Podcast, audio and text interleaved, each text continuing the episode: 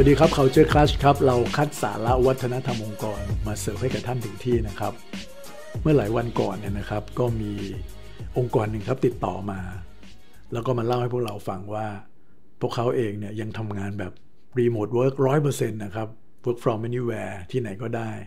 โดยที่ไม่มีใครเข้ามาทำงานที่ออฟฟิศเลยสักวันเดียว องค์กรนี้เนี่ยเป็น tech company นะครับซึ่งเป็น tech company ที่เป็นบริษัทที่แยกออกมาจากบริษัท แม่นะครับ ซึ่งเป็นธนาคารแห่งหนึ่ง พอเราฟังแบบนี้ปุ๊บเราก็รู้สึกประหลาดใจพอสมควร เพราะว่าต้องยอมรับว่าตอนนี้องค์กรผมว่าเกิน 60-70%แล้วนะครับ ที่กลับมาทำงานแบบปกติ คือเข้างานทุกวันจันทร์ถึงศุกร์จันทร์ถึงเสาร์มีไม่มากนะครับที่ทำงานแบบไฮบริดนะครับ อย่างเช่น 2 วันหรือ 1 วันต่อสัปดาห์ที่ทำงานจากที่บ้าน ซึ่งแตกต่างไปจากความคาดหวังที่เราคิดว่า พอโควิดจางแล้วเนี่ย กระแสไฮบริดน่าจะเป็นกระแสหลัก แต่กลับไม่ใช่ครับ นี่พอเรามาเห็นว่าองค์กรที่ติดต่อเรามาเนี่ยเขายังใช้การทำงานแบบ work from anywhere 100%อยู่เนี่ย เราก็เลยรู้สึกว่า เออ น่าสนใจนะครับ ก็เลยได้พูดคุยกัน ซึ่งมันก็มีเนื้อหาสาระหลาย ๆ เรื่องนะครับ แต่ด้านหนึ่งซึ่งถูกพูดถึงก็คือ พบแง่มุมที่เป็นปัญหาหลายอย่างเหมือนกันแล้วครับ สาเหตุส่วนหนึ่งก็น่าจะมาจากการที่ คนในองค์กรเนี่ยเริ่มคุ้นชินกับไลฟ์สไตล์หรือรูปแบบการใช้ชีวิตแบบใหม่นะครับที่ตัวเองเอสร้างขึ้นมา อย่างเช่นบางคนอาจจะย้ายกลับไปอยู่ต่างจังหวัดแล้ว บางคนไปอยู่บ้านที่ไกลจากที่ทำงาน บางคนอาจจะ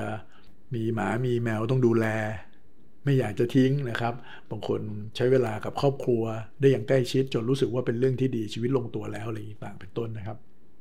หรือบางคนอาจจะมี second job ที่มันค่อนข้างแข็งแรงละแล้วรู้สึกว่า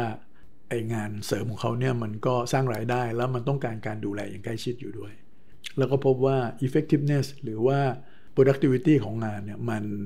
ควรจะดีกว่านี้ได้ ในทีมเขาก็มา analyze กันครับว่า มันน่าจะมาจากส่วนหนึ่ง ซึ่งทีมไม่มีโอกาสได้มาเจอกัน การประชุมผ่านหน้าจอเป็นหลักอย่างเดียวเนี่ยมันมีความจำกัดหลาย ๆ อย่าง คนนี้ก็เลยอยากจะมา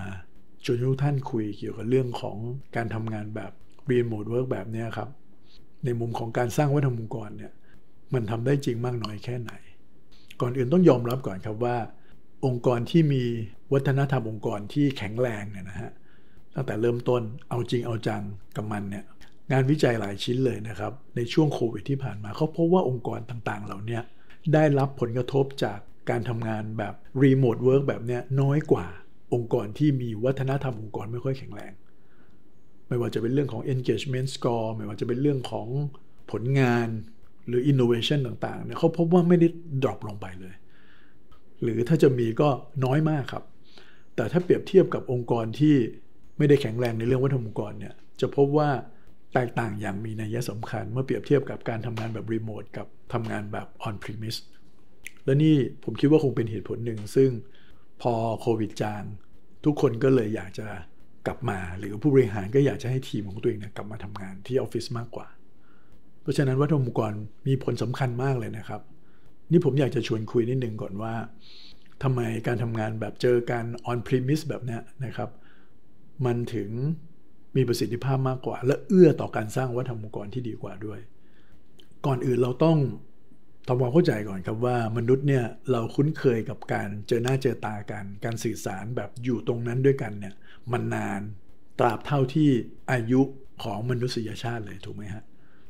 นั้นมันมีการพัฒนา มันมีการต่อยอดมาเรื่อยๆละ ความคุ้นชินทุกอย่างมันอยู่ใน DNA ของความเป็นมนุษย์ละ ในการที่ต้องเจอกันพูดคุยสื่อสารกัน การสื่อสารช่องทางอื่น ๆ ไม่ว่าจะเป็นการโทรศัพท์คุยกัน ไม่ว่าจะเป็นการส่งอีเมล หรือแชทต่างๆ มันดูเหมือนเป็น ช่องทางเสริมของช่องทางหลักในการพบเจอซะมากกว่า เพราะฉะนั้นมันยังคงต้องใช้เวลาครับ ถ้าเราจะต้องใช้ช่องทางอื่น อย่างเช่นช่องทางที่เป็น virtual แบบออนไลน์อะไรแบบเนี้ยมาทดแทนการพบเจอกันเลยเนี่ยต้องใช้เวลาอีกนานกว่านี้พอสมควรครับ เราถึงจะคุ้นชินเราถึงจะหาวิธีการที่ดีที่สุดในการที่จะทำงานได้อย่างมีประสิทธิภาพได้ เพราะว่าการเจอกันเนี่ยมันช่วยทำให้ การตอบสนองในการสื่อสารมันรวดเร็วด้วยนะครับ เวลาสื่อสารกันเนี่ยมันไม่ได้มีแค่ภาษาที่เป็นคำพูดอย่างเดียว แต่มันมีภาษากายมีน้ำเสียงอะไรต่างๆ ซึ่งมันเกิดจากการสังเกต การที่ต้องไปอยู่ด้วยกันมันถึงจะเห็นได้ได้อย่างชัดเจนนะฮะหรือเวลาที่เราเจอกันเนี่ยมันจะเห็นการตอบสนองจากกันและกันได้เร็วกว่า เขาชอบไม่ชอบ มันแสดงออกได้เลยถูกไหมครับ หรือเรามีเรื่องเร่งด่วนอะไร เราสามารถเรียกประชุมเรียกคุย เดินไปถามไปสกิดไปพูดอะไรอย่างนี้ได้เลย ซึ่งในโลกของ virtual เนี่ยและยิ่งถ้าเป็นร้อยเปอร์เซ็นต์เนี่ยมันจะขาดสิ่งนี้ไปเลยถูกไหมครับ อีกประการหนึ่งเนี่ยเขาพบแบบนี้ครับว่าโมเมนต์สำคัญเลยในองค์กรที่มันทำให้โปรเจกต์สำคัญสำคัญหรือไอเดียใหม่ ๆ มันเกิดขึ้น หรือการพูดคุยแบบจริงจังแบบมีเนื้อหาสาระเนี่ย บางทีมันไม่อยู่ในห้องประชุม มันอยู่นอกห้องประชุม มันอยู่ตอนที่เราเดินไปที่ตู้กดน้ำแล้วไปกดน้ำกินแล้วเจอเพื่อนเราเนี่ยแหละฮะเขาเรียกว่า water cooler moment เนี่ยนะแล้วก็เลยถามถ่ายพูดคุยกันโดยที่มันมีความไม่เป็นทางการเกิดขึ้น หรืออาจจะไปทานข้าวกลางวันด้วยกันไปดื่มกาแฟด้วยกันแบบนี้นะครับ และแน่นอนเวลามันเป็นโลกของ virtual สิ่งเหล่านี้มันก็ขาดหายไป อีกมิติหนึ่งซึ่งมีผลในเรื่องของการสร้างวัฒนธรรมองค์กรที่ชัดมาก ๆ เลยก็คือ การที่เราจะได้สังเกตเห็นพฤติกรรมของคนความเป็นแบบอย่างของเจ้านาย ในความเป็นแบบอย่างของหัวหน้าอะไรต่างๆเนี่ยถ้าเราอยู่ด้วยกันเราจะเห็นเลยว่า เวลามันเกิดเหตุการณ์อะไรต่างๆเนี่ยเขาตอบสนองยังไงเขาทำยังไง ไปหาลูกค้าด้วยกัน เวลาลูกค้าพูดแบบนี้ ลูกค้ามีคำถามแบบเนี้ยหัวหน้าเราเขาตอบสนองเรื่องเหล่านั้นอย่างไร ตรงนี้แหละครับมันเป็นแพทเทิร์นที่ฟอร์มออกมาเป็น วัฒนธรรมขององค์กรด้วย ซึ่งแน่นอน virtual จะขาดสิ่งเหล่านี้ไปครับ แต่ที่ผมเล่าให้ฟังเมื่อสักครู่ถูกไหมครับว่าองค์กรที่เขามีวัฒนธรรมองค์กรที่แข็งแรงเนี่ยเขาได้รับผลกระทบเรื่องพวกนี้น้อย เพราะเขาได้สั่งสมต้นทุนต่างๆ พวกนี้มาแล้ว เขามีความชัดเจนในเรื่องของ way of work ในเรื่องการส่งต่อค่านิยม ส่งต่อพฤติกรรมที่สำคัญ แล้วก็ mindset ต่างๆ ไว้อย่างดีแล้ว ระบบ กระบวนการทำงานต่างๆ มันถูกออกแบบให้สอดคล้องกับวัฒนธรรมองค์กรไปแล้ว เพราะฉะนั้นการที่จะต้องอยู่ห่างจากกัน ผลกระทบมันก็มีแต่ไม่มาก ยกตัวอย่างเช่น เวลาที่ทีมงานจะต้องตัดสินใจอะไรบางอย่างที่สำคัญ แล้วการเข้าถึงการไปสอบถาม การไปปรึกษาหัวหน้ามันทำได้ยากขึ้นแบบนี้นะครับเขาก็มี guiding principle มีหลักคิดหลักปฏิบัติที่ชัดเจน คล้ายๆกันอยู่แล้ว เขาก็ตัดสินใจอะไรหลาย ๆ อย่าง ได้ด้วยตัวเองโดยไม่ต้องพึ่งพาคนอื่น มันก็ทำให้เขาได้รับผลกระทบน้อยกว่านั่นเองครับ เพราะฉะนั้นในเรื่องการสร้างวัฒนธรรมองค์กรครับจำเป็นจริง ๆ ครับ ที่เรายังจะต้องมีช่วงเวลาที่จะต้องกลับมาเจอกัน มากกว่าการที่เราจะห่างกันอย่างเดียวนะครับ องค์กรที่แข็งแรงนะครับ ของโลกหลาย ๆ ที่เนี่ยโดยเฉพาะพวกเทคคอมพานีแทบจะไม่มีองค์กรไหนเลยครับที่ทำงานร้อยเปอร์เซ็นจากบ้านนะครับ เขาก็ยังต้องกลับมาเจอกัน อาทิตย์หนึ่งอย่างน้อย